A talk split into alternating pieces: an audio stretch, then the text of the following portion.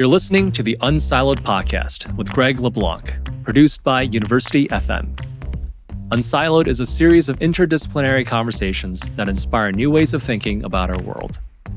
So, wherever you are, enjoy today's episode, and here's your host, Greg La Blanc. Welcome to Unsiloed. This is Greg La Blanc, and I'm here today with Ashley Ward, who is a professor at the Animal Behavior Lab at the University of Sydney, and he's also the author of a couple of cool books. The most recent one is called Where We Meet the World. I think it has a different name in the UK, right?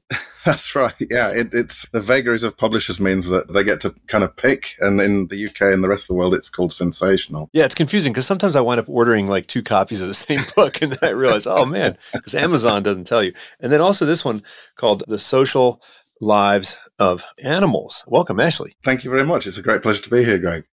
Now, look, when I was reading these books, uh, it made me think that you really have a kind of an interesting life, I got to say, because you're reporting from all these different, not only parts of the world, right, like different countries and so forth, but also like different environments. You spend a lot of time underwater, and then you spend a lot of time like out in fields. And what surprised me is that most people who are studying biology, right, or ethology or whatever, they have to be like, you know, you're like a slime mold guy, or you're a lion guy. And I guess technically, are you a krill guy? Is that your thing, right? Your specialty? You're like a microscopic fish guy?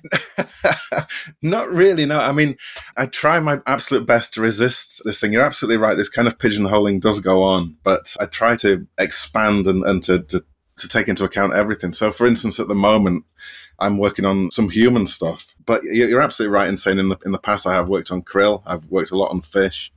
But yeah, I'm reluctant to just narrow my horizons in that respect because really there are so many interesting things out there, so many different wonderful animals, so many amazing questions to address. So I, am keen not to limit myself. Well, I think the questions that you're addressing are ones that you know you shine the mirror back on you and the human species continuously, right? You're looking at the at these krill. I had no idea that these little fish were so social, right? And that was one of the big takeaways from the book is the, the profound similarities that we find not only between humans and primates, but between humans and bees and humans and ants and termites. Do you run the risk of anthropomorphizing them if you spend too much time thinking about the similarities? That is a danger. So you've got to look both ways through the lens if that's possible. So, yeah, I'm not trying to constantly compare humans with the animals that I study.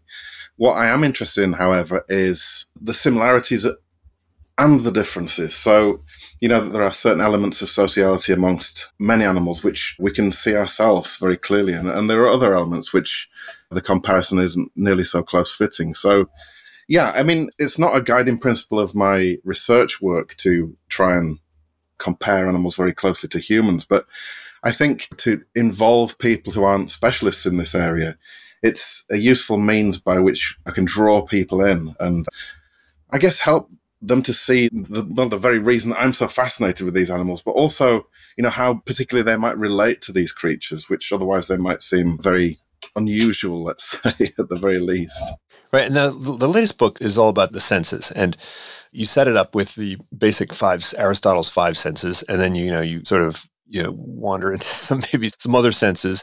And do you think that our subjective experience of the world is in some ways shaped by our cognitive view of what constitutes a, sense experience? It seems like as you're walking through, there's so much in the book about how our vision of what we're experiencing shapes how we experience the world. Yeah, absolutely. I mean, you use the word there, vision, which we do in the English language, uh, less so actually interested in, in other languages.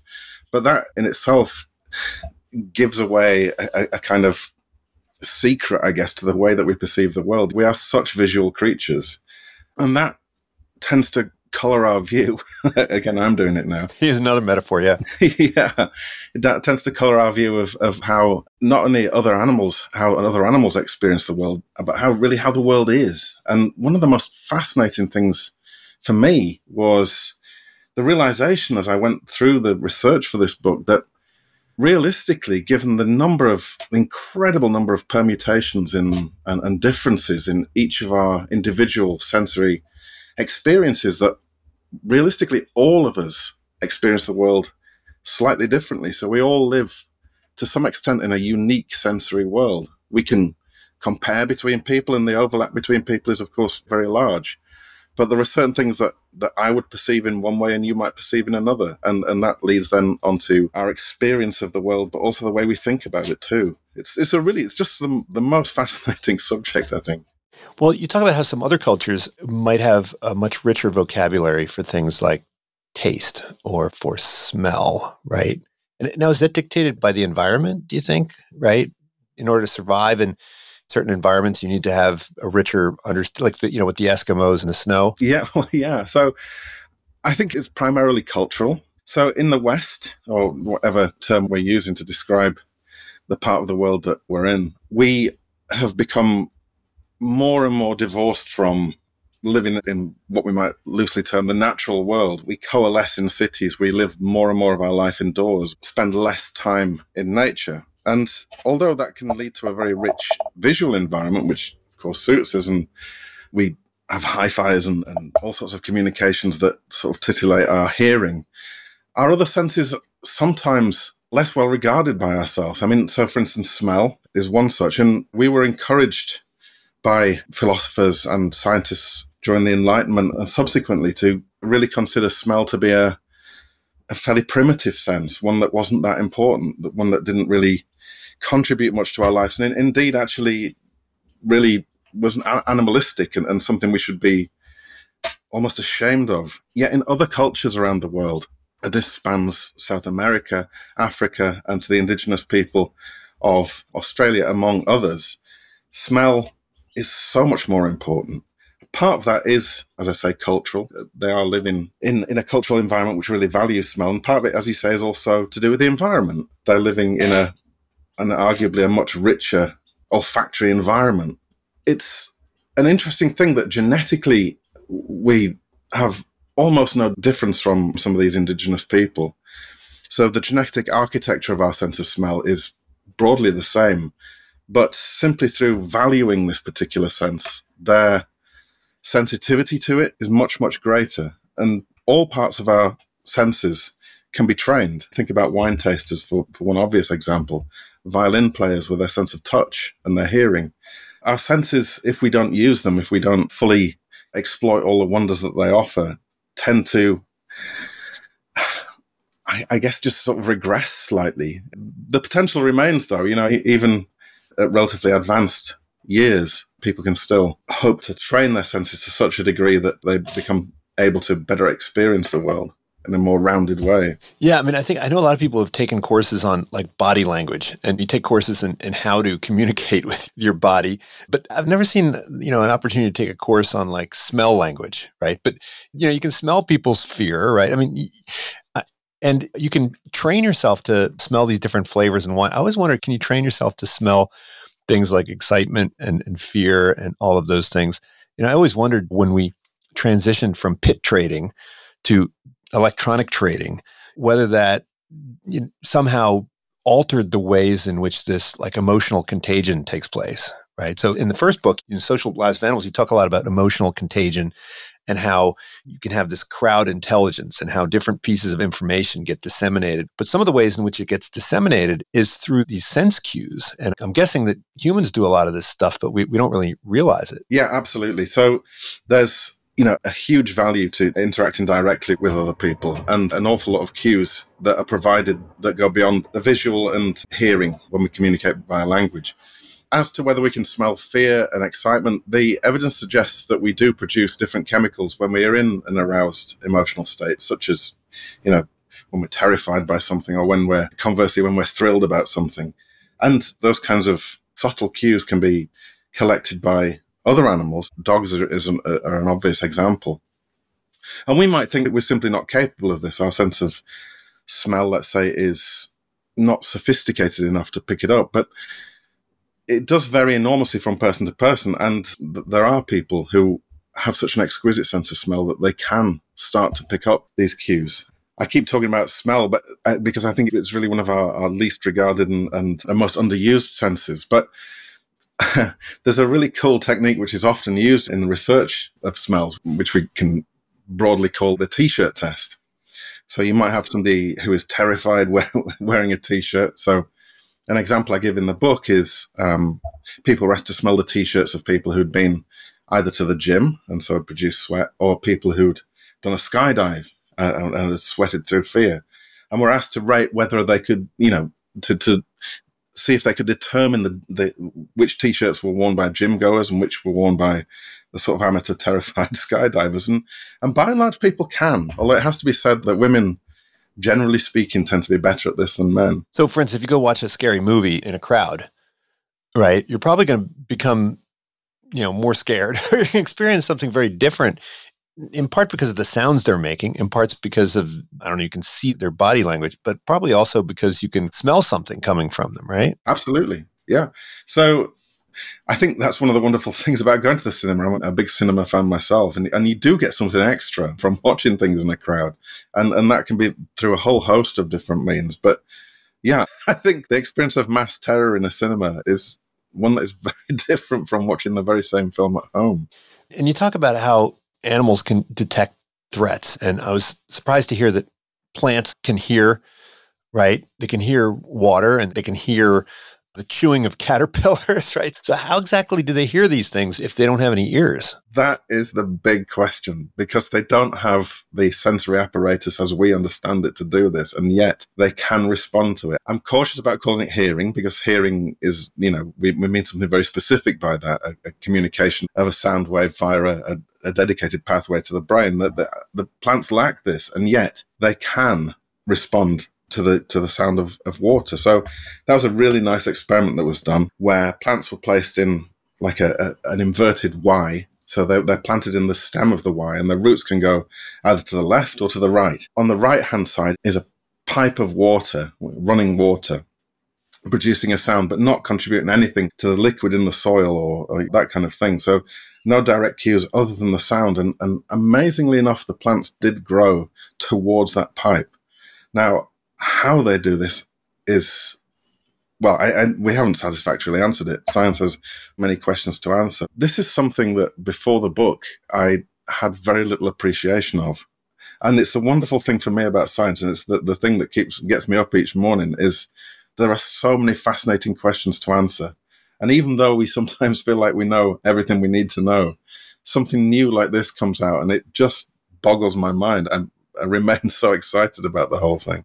Well, I mean, how does a research question like that pop into somebody's head? Because I think sometimes if you're aware of a mechanism, then you can try to figure out, like, hey, what the heck is this mechanism doing? But other times, you know, you observe a phenomenon and you try to figure out the mechanism. But this is probably a phenomenon that no one ever really observed. And yet somebody thought to run an experiment like this. Like, where do those kind of ideas come from? Yeah, I mean, the, the Popperian view of, uh, of science is to make an observation and then to construct some, some sort of model to explain it and then to systematically test it. That approach, though extremely useful for guiding the process of science, doesn't allow so well for the process of creativity. And sometimes in science, we view, or it is viewed rather by, by others, I would say, probably more than by scientists, as as a, as a relatively dry, relatively emotionless, very computationally demanding, but not, I don't know, not, not an emotional sort of or creative process. But I think that negates the incredible creativity that's required to be successful in science. And I think the idea that somebody that popped into somebody's head, however that came about, just illustrates that because I, I don't know how it is in, in, the US, but in, in, in the UK where I grew up and to an extent in Australia, we view the arts and the sciences as being really separate things somehow. But there is a huge amount of crossover, I think, and they, actually there should be more creativity is re- a really driving process for, for my research anyway to really think deeply about the world and to and to consider what incredible experiments could be done to answer big questions. Thinking out of the box i guess is one way and and, and that looks like that's exactly what happened with these researchers with the plants. Yeah and, and not to just stick to smell but it seems like smell also plays a big role in kind of figuring out in group out group identity right? Ants will tell who's part of the tribe and who's not. And then you can disguise yourself by adopting the scent of your enemy and smuggling yourself in. You have a lot of stuff on bees and how they do this. Yeah, it's there there's some amazing examples from social insects. They're such comparatively simple animals and yet they develop these extraordinary societies. And as you say, a, a, lot of the recognition that goes on between ants and between bees is based on smell. Partly that's genetically determined, but it's also partly to do with cuticular hydrocarbons. In other words, smells that animals accumulate on their external surfaces, which is in part derived from the things they eat and a kind of colony smell. And so I give a couple of examples of how other insects wishing to get into an ant's nest or, or, a, or a beehive can kind of anoint themselves with with a colony smell and thereby get past the uh, the detection get get past the detection of the guards at the door. And, and and once inside of course if they can remain undetected they live a life of luxury. They're protected. There are food sources in there. They can even turn on their hosts and start eating them which is uh, most unfortunate for the ants or the bees so, so, smell for them is, is a fundamentally important part of recognition. Much less so in humans, of course. We, we don't typically smell each other. And yet there is this suggestion that, that kissing evolved to sort of taste one another, taste being sort of intimately linked with smell, as a means to determine whether or not somebody would make a potentially a, a, a good partner in terms of their genetic makeup for having children. Now, there's no test that we can do to, to determine whether that's true or not, but it's an interesting idea. Perhaps we do sample one another rather more than we think. Another really cool example of that is some researchers who basically watched what people did shortly after they'd shaken hands.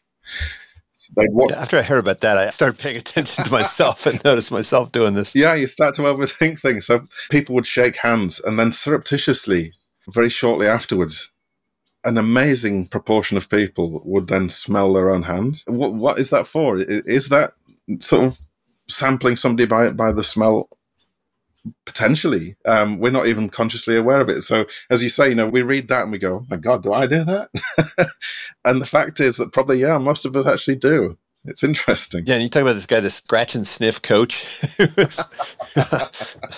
Yeah the germany coach at the football championships. Yeah he was caught scratching his private parts and then very shortly afterwards smelling himself, which was incredibly embarrassing for the poor guy. But the thing is, he did it in front of an audience of millions, which most of us are more secretive about it on TV. And we might chuckle at that and think, you know, have a sense of sort of Schadenfreude about that, since he is German. But realistically, we often do that. And, and one argument for why we might do that is to sort of ground ourselves in our own smell. It's suggested that's also the reason why we lift our hands to our faces when we're shocked or, or, or, scared or surprised or emotionally disturbed in some way. We kind of cover our faces. That, of course, masks our emotions to an extent, but it has been suggested that it performs also a, a dual function whereby we smell ourselves and that sense of ourselves through the olf- olfactory sampling of our hands somehow helps to calm and to ground us. Again,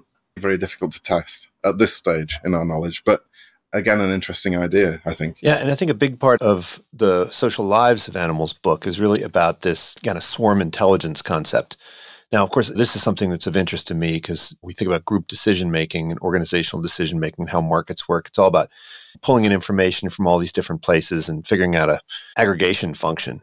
But you know these social animals they have very complex aggregation functions built on super simple rules right? And sometimes the information is transmitted through these chemical signals, right? So you, you talk about how anxiety, right? Rats in particular. I had some rats in my house and oh man, it was a war. These rats figured everything out. They were always like one step ahead of me. I do think they must have gone back to their little rat cave and said, You're not going to believe it, but this is the next trap.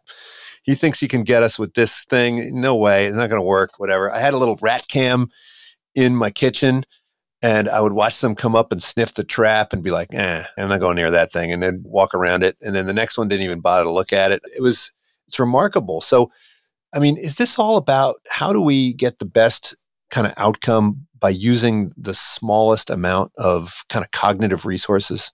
Absolutely. Information is a vital currency for all animals. And by pooling that information in whichever way, they can develop much better strategies. That applies, of course, to humans, as you say. If we're trying to make excellent decisions, then the best way to do that is to take a broad view of the information that's out there.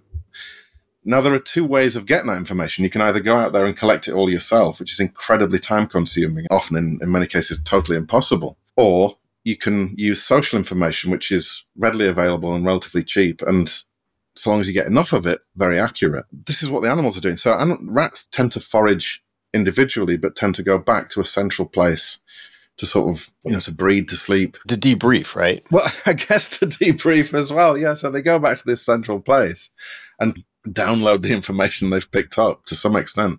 Now, this isn't necessarily done in any kind of formal sense. They're not gathering together a committee and, and then discussing their next move, but the cues that are available to them, they're extremely sensitive to. So, you know, a rat's been to eat a new food source. The others in, back in the nest will be able to smell it.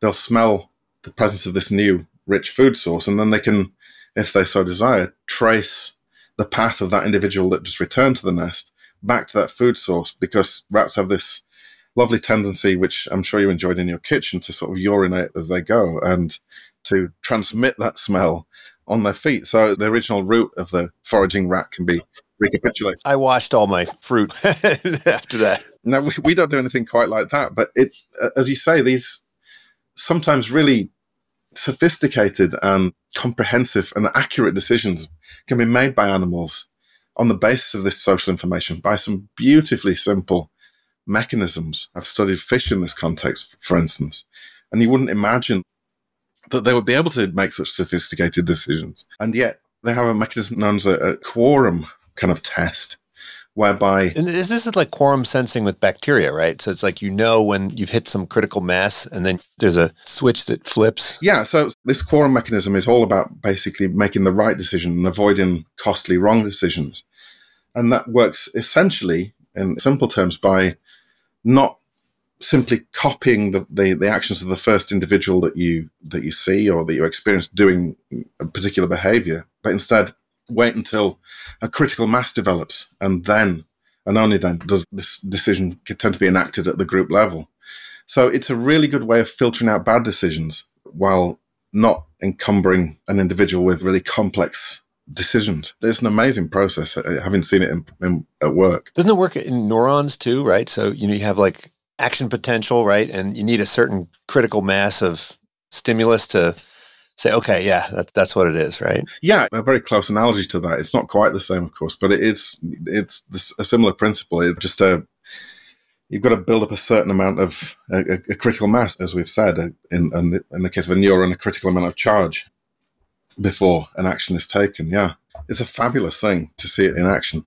Now, I think some of the most interesting stuff had to do with fish, of course, and the shoaling or schooling instinct that these fish have as a kind of, I guess it's a, predator, anti predator mechanism, right? And I guess th- there's lessons to be learned here. I think uh, it was I remember studying back in school, like why we had the convoy system in World War II, right? You put all the ships together to sail across the Atlantic because there's just only so many ships that the U-boats can shoot down at, at one time, right? Yeah, there, there, are a few different elements there. So we'd imagine, like in the sense of a North Atlantic convoy, that a large group of fish, sorry, a large group of ships would be easier to detect than several lone ships crossing separately. But actually, the, uh, the, the the modelling we can do on this suggests that, that isn't the case at all. The concentration of ships into a squadron is uh, a more effective means of avoiding enemy attention than than than being over dispersed and spread out through the ocean. So that's one thing. And then secondly, a squadron is better equipped to deal with enemy operators, I suppose. It's not quite the same in fish. In that case, it's more specifically about if you encounter a predator which can only eat one of you and there are a hundred of you in the group, then you only have a 1% chance of being eaten. But if you're on your own or it's like say in a group of two and it can only eat one and it can capture one, then you've got a 50-50 shot of being the unlucky one. But again, information is a currency and this applies to the ship's analogy, it applies to the fish. Groups of animals tend to be better able to detect through some kind of sensory some sort of sensory upgrade that, that, that the group provides of detecting a predator at a greater range and therefore being able to take evasive action if required. So I was just lucky enough to be, for my next book actually, I traveled to the Galapagos and I was watching hammerhead sharks attacking groups of prey fish. And while it, these things are, are phenomenal predators, the evasive actions of this huge shoal of uh, food fish was extraordinary to see and incredibly effective when we see nature documentaries, we often see a bait ball just being smashed by the predator. Well, it's, it's like that sports highlight films. You know, if you just watch them, you think that everybody has like a 100% field goal percentage, right? Yeah. You'd think in a game of American football, there, there was nothing but touchdowns. Exactly. But when, when you sit and watch this long term interaction between the, this big group of, of, of prey fish and, and their and the sharks, these things go on for hours and hours. And, and the chances of any one individual fish losing its life on that particular day is really small, despite the attentions of what were often very large numbers of predators. So clearly, it's an effective strategy to form into these shoals. And moreover, animals generally don't perform behaviors which, on average, don't gain benefits for them. So it's a successful one as well. Well, maybe someone should hire you to be the next Mutual of Omaha guy. So you can say, hey, you guys are missing out on a lot of interesting stuff. You talk about the hyenas. I love this story about how the prey animals, the predators will just kind of wander in among them and just hang out and they kind of ignore them because they're like, yeah, they're just checking us out and they don't get too worried and they just keep eating and it's only after they've checked everybody out and they've identified the weak link that's when they go into action. I, I never knew this. This is fascinating. It's so interesting, and it also speaks to the things that, that we were discussing earlier. Picking up subtle cues from other individuals in your environment. In this case, prey animals. So hyenas are extraordinarily intelligent animals, as indeed are many social animals. A point that I make in the book, but they saunter between these herds of wildebeest very subtly, but nevertheless carefully checking each one out. They're looking for weakness, for signs of condition. An animal in good condition is obviously going to be harder to take down than an animal that is in some way weaker than it might be. And they very, very carefully select a victim. And once that's happened, then the hyenas go to work. And they are extraordinarily effective predators, much as indeed our wild dogs who do something very similar. They pursue their predators right to the end. And we again, TV documentaries have done a, a great disservice to hyenas because it's implied often that hyenas are scavengers who take the prey of animals like lions. The truth is, if anything, the other way around. Hyenas tend to catch more of their own prey than they scavenge. And in certain parts of the world, at least, for lions, it's the other way around. They use their bulk to basically usurp a kill or usurp other predators from their kills. And again, from the nature documentary, we, we get this idea that, you know, hyenas are, or, or indeed even from the Lion King, that hyenas are, are, are untrustworthy, ill favored creatures. And yet, I'm reminded of a story from a great African naturalist who kept a hyena that he'd adopted as a cub. And this hyena slept in his tent. It was called Solomon and followed him everywhere. And it wasn't until actually he it became a bit of a problem because this naturalist would, of course, visit game camps in Africa, and the hyena, by dint of its bulk, would find no difficulty in making its way into the uh, restaurant rooms of these game camps, and, and it had a, an unquenchable desire for cheese. So it would turn up at the buffet, much to the horror of the other people who didn't know that it was a tame animal, and and help itself to a little bit of cheddar or Swiss.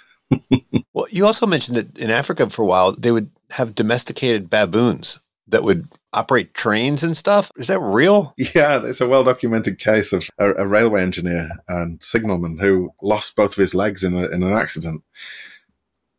He was assisted for the remainder of his life, which was quite a long period of time, by a baboon, which would change the signals for him and which worked very closely with him to such a point that although at first the, the railway company when they when they learned of this were extremely disconcerted to say the very least, came to accept that actually the baboon was doing a fantastic job and eventually uh, awarded it a, not only a uniform but a, a salary.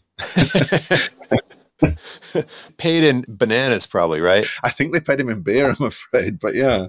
well, the other thing is, I mean, look, when we domesticate animals, it seems like we never completely domesticate them, right? I mean, they always have within them the at least the ingredients that would allow them to get rewilded if we wanted to. And I think you talked about some of these projects. But these animals are not really optimized for the conditions in which we put them. And, and you had some examples of how these cattle and chickens, their hierarchies, we have to work hard to keep these hierarchies from forming, right? Yeah, well, it depends actually. It depends what, what the goal is. In terms of chickens would normally live, as the jungle fowl that, that their ancestors would normally live in groups of around 30. Each individual in that group would know its position in the hierarchy. And although hierarchies are connoted in our own minds with certain undesirable characteristics in the animal kingdom, a hierarchy has a potential to, to go bad, certainly for the ones further down the pecking order and to an extent for sometimes for the ones at the top too. But it does tend to have the function that it keeps the peace. Each individual knows where it is in that hierarchy, and this avoids the need for unnecessarily squabbling and fighting. The problem with modern chicken rearing is that we tend to do it in huge groups. In that case, no hierarchy ever forms. And the result of that is that animals tend to fight more. So, in a, in a stable, established hierarchy, animals don't tend to fight that much. When there is no hierarchy, the animals do tend to squabble a lot. In cattle, it's interesting because the hierarchy there is not immediately obvious to to an, to an outside observer, but there is a strong hierarchy there. And I did some research actually with some people here at the university, and you'd think when when the animals are, are, moving between different places, let's say between the milking parlor and, and the field or what have you, that the the dominant individuals would go first. But actually, what happens in, in cattle is that the dominant individuals pop themselves right in the middle of the group and they basically force the subordinate animals to go first so that they encounter any sort of anything rather unfortunate that might surprise them in some way they encounter it first. So the the dominant individuals tend to use the subordinate ones as, as a it's like a minefield. You want to go first, you let them go first in the minefield. Exactly. But One of the most amazing experiences I've seen of, of domestic animals gone wild was was actually over there in the US at, at Assateague Island. The, the horses there they came ashore from Spanish ships. I, I, am given to understand um, centuries ago, and they've become fully feral, fully wild, and they were interacting socially in a, in a way which is recognizable to owners of domestic horses, but they interestingly went right back to the kind of social structure that they had before millennia before, probably before when they, when they were first domesticated. So, as you say, that the seed of their social systems remains within them and can emerge after dozens of generations of it being in abeyance. Well, I mean, with horses, I spend time around horses. Their hierarchies are immediately obvious in the pasture, right? When they're you know, hanging out you, or in the back of a truck or whatever. I mean, they're pretty opinionated about their place in the pecking order. And they also want to know about you, right? So if you meet a horse, first thing they're trying to figure out is, hey, is this somebody I got to listen to? Or is, is somebody that I'm going to have to fend for myself with? And they can pick up on your mood. If you're anxious, they can tell. It's crazy because I'm imagining that the amount of hormones that you're emitting is a tiny fraction of what a horse would emit if it was anxious, but they can still seem to pick up on it. They read us so well, don't they? I, I was once crossing a field with my dad years and years ago. I was an adult by then, a young adult, but in the field, I didn't realize it were, were three thoroughbreds, which, as your listeners may realize, thoroughbreds are, you know, the most beautiful animals, but they're also a little bit crazy. And so when we appeared in the field, these horses started going a little bit mad, and they're big animals. So they're charging about. I was getting more and more nervous, especially when one of them started rearing up and kicking its back legs out. It was clearly displeased to have us in there. But my dad is very experienced with horses. He was very calm. You know, as, as anxious as I was, he was calm. And, and actually, simply walked up to this horse and, and sort of stroked its muzzle. And this wild, bucking, frenzied creature just became putty in his hands. I thought I was going to die. my, my dad would just walk up to it. So I think perhaps the horse could read some aspect of his body language that he was calm and he was authoritative and, and it was willing to submit. But if I'd have gone up to that horse, I would have. Uh, I'm pretty sure I'd have got at the very least a bite, and at worst, probably a, a hoof in the head. So yeah, those horses were reading this perfectly, which speaks to your earlier point. Yeah. Well, you know, we used to use animals a lot as partners for things like hunting, and we don't really do that much anymore. I think probably the most well-known way in which we use animals now is with sniffer dogs at the airport. I got caught inadvertently bringing some apples back from Kazakhstan and got in big trouble with the folks at the airport. But it seems like there's more room for that. I think you talk a bit about how diseases, for instance, can be detected by smell, and presumably dogs would do a pretty good job of that. Should we be thinking about maybe? I mean, I guess the FDA might have a problem with this because there's presumably a lot of variation around the dogs and so forth. But should we be thinking more about how we can leverage the superpowers of our animal friends? Yeah, medical diagnostics is is, is an incredibly sophisticated and, and does wonderful work in, in saving the lives of so many people. But at the very outset of a disease, you know, what happens is that our metabolism changes in some subtle way, and that affects the chemicals that we give off. Now, these are often incredibly subtle, especially, like I say, at the outset of a disease, uh, especially a, a chronic long term disease such as Alzheimer's or cancer. Nevertheless, the signs are there very early, and the first signs that emerge, probably long before we've realized, and long before actually the standard diagnostic tests can produce a result which would confirm the presence of such a disease and allow a treatment to start. The first signs come in changes in our in our sort of chemical signature, our individual chemical makeup. And so that's where the potential lies for using animals with very complex sensitive smell to perhaps recognize this, but also increasingly in the potential of what's become known as electronic noses to detect subtle changes in the smells we give off. People have described how somebody's personal I wouldn't say odor, but that that it, that kind of implies that people smell bad. Uh, I suppose that's that's part of our language problem with smell. But people's personal smell changes. It's been documented in in Parkinson's, in cancer, in all sorts of terrible diseases. By the time we're able to recognize such a thing, the disease is often very well advanced. But the changes that can happen often far predate the ability of, of standard medical diagnostic tests to recognize them. So, yeah, there's an awful lot of potential here, I think. Early diagnosis gives a much better prognosis. So, yeah, I'm very hopeful on that, on that, thing. That's one of the things in writing about the sciences that I think gave me the most optimism. If we can harness this aspect of our senses, whether we do it via artificial intelligence or via other animals, I think there's a lot of promise there. Well, I think also people can, when somebody is sick, right? You can kind of tell, and, and presumably your immune system gets an early warning, right? And starts getting activated a little bit earlier because you can tell that someone else has already started getting some kind of infectious disease potentially. Yeah, I, remember a, a, story that was told to me as I was writing the book about a pair of sisters. They could each tell when the other was about to become ill with a cold. A subtle change in smell is what they put it down to.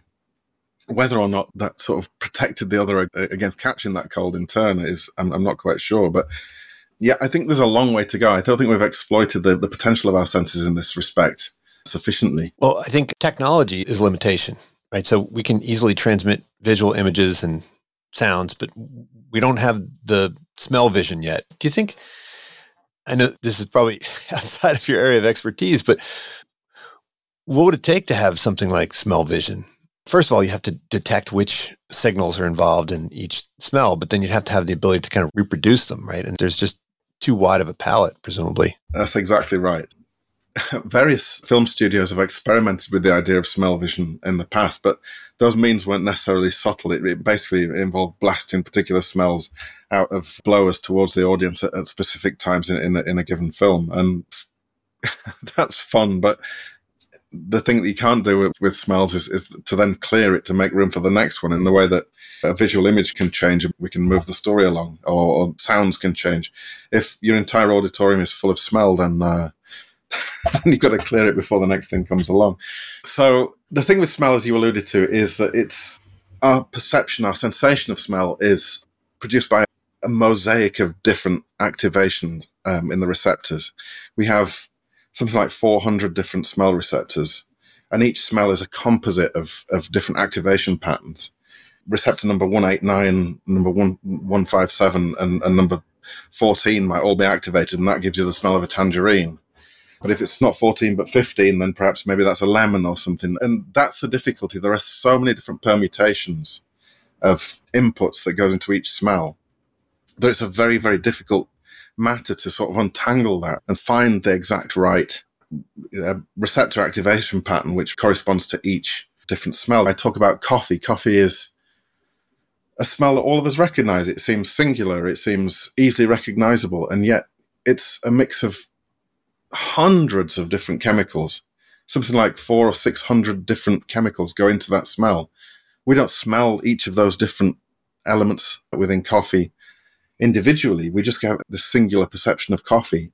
It's in that, that that makes it difficult to try and resolve smell to the degree that we've done with vision.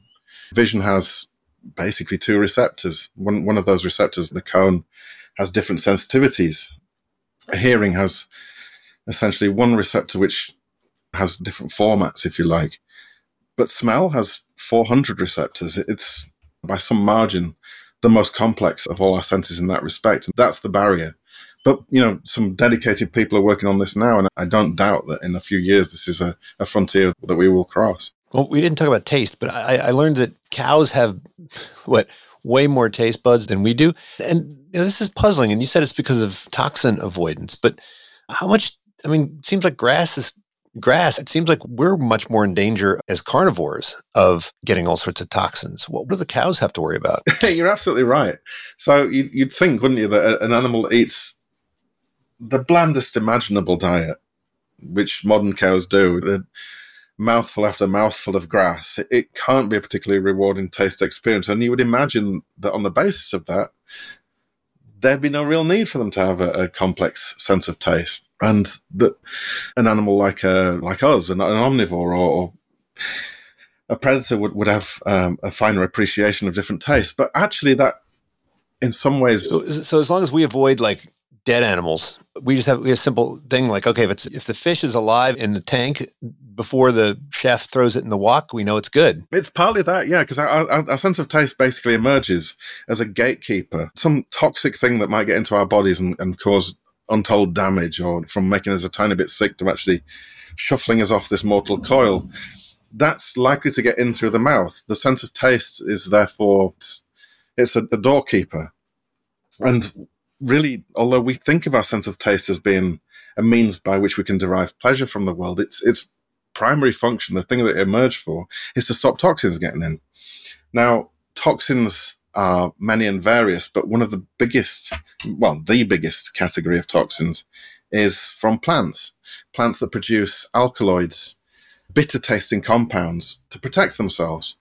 And all sorts of poisons have been used throughout history to bump off significant individuals. And these are, I mean, for everything from nightshade to all kinds of terrible mushrooms. Hemlock. Yeah, hemlock, exactly. All of these things taste extraordinarily bitter, and our taste buds are set up to recognize these. Now, going back to the cows, they're eating plants all the time. Although a modern cow might be faced with what looks like a, an entire field of uniform grass, there may be poisonous plants mixed in and amongst in some cases, particularly around the hedgerows and the, and the margins of the field. And so, for an animal that eats a huge amount of plants, it needs to be able to detect these toxins and to, to detect them early. A carnivore, on the other hand, like a like a you know one of the cats, for instance, or members of the dog family, they're eating meat, which the chances of that having toxic compounds in for most of their prey species is is pretty close to zero. They don't need a sophisticated sense of taste because there's very little to gatekeep. Their nose will recognize if meat has gone off and allow them to avoid it. But in terms of taste, they're not going to be ingesting these toxic plants. So what we tend to find in the pattern is that the more carnivorous an animal is, the fewer the different kinds of taste, uh, the, the, the, the less sensitive, I guess, its sense of taste is. And the more herbivorous an animal is, conversely, the more complex and sophisticated their sense of taste is. So yeah, cows have a much better sense of taste than we do. We sit somewhere in the middle. We have approximately the same complexity to our sense of taste as a pig does. We're more complex than cats and dogs. We're less complex than rabbits and cows. Well, I'm not sure a pig or a cow would touch that Icelandic shark that sounded pretty nasty, that stuff. But you said also we have taste buds all the way through our digestive tract and that we can taste parasites but we don't know it. There's similar taste buds, but there's no subjective experience, right? That's right. The taste buds in our mouths give us the sensation of flavor. They're partly responsible for that. Obviously, smell is also responsible for that flavor, which is why when we get a cold, we don't taste things as much. But yeah, the taste buds are there. To, they're, they're, they're chemical detectors essentially, and they're wired directly to our brain to give us the perception of flavor. But those very same taste receptors are, as you say, sprinkled right through the body where they do a different job. They're, they're not wired to the brain in the same way, so we don't get the experience of taste from them, uh, the, the experience of flavor from them. But they are doing a similar job. They're detecting the presence of chemicals. They are all the way through our respiratory system. They are all the way through our gut, performing vital roles that don't necessarily interface quite so directly with the brain, but nevertheless can trip and start certain uh, metabolic processes. They're even present in the gonads as well. And it was a finding from that which uh, caused quite a stir a few years ago when some researchers published this finding that uh, men have lots of taste cells in their testicles. that sparked this weird craze whereby people would get out bowls of soy sauce and dangle themselves into them, see if they could taste it. And some of them claimed they could. That's the incredible thing. They absolutely couldn't. They're not wired to the brain in the same way. Well, you know, one time I, I worked in a restaurant and I cut my finger, and apparently the folk remedy in a restaurant, so that you know they keep you working, is to put ground pepper on your cut. And I remember as soon as I had the ground pepper put on the cut, I had this immediate sense of ground pepper. Right, I could taste it. Really, and it was how interesting. Yeah, it was really strange. And I don't think that's a synesthetic experience. And you had some stuff in there on synesthesia. This was actually, you know, I could taste the pepper, and I, am not sure exactly how that worked. Well, yeah, I, I, I, don't have a good answer for you. I mean, I, I, I, kind of wonder whether the the grinding of the pepper released some chemicals that, that you smelled and then tasted by that means. But yeah, it's hard to know. Hard to know. I mean, your brain plays such a huge role, and I think a lot of what you talk about in the Sense book is really about how your brain is filling in the gaps. And you talk a lot about Bayesian reasoning. And that book is really about cognition. I think the other book is also about cognition. It's more social cognition. And so there's so much in both these books. One of my favorite stories is how the fish will hang out around the shark.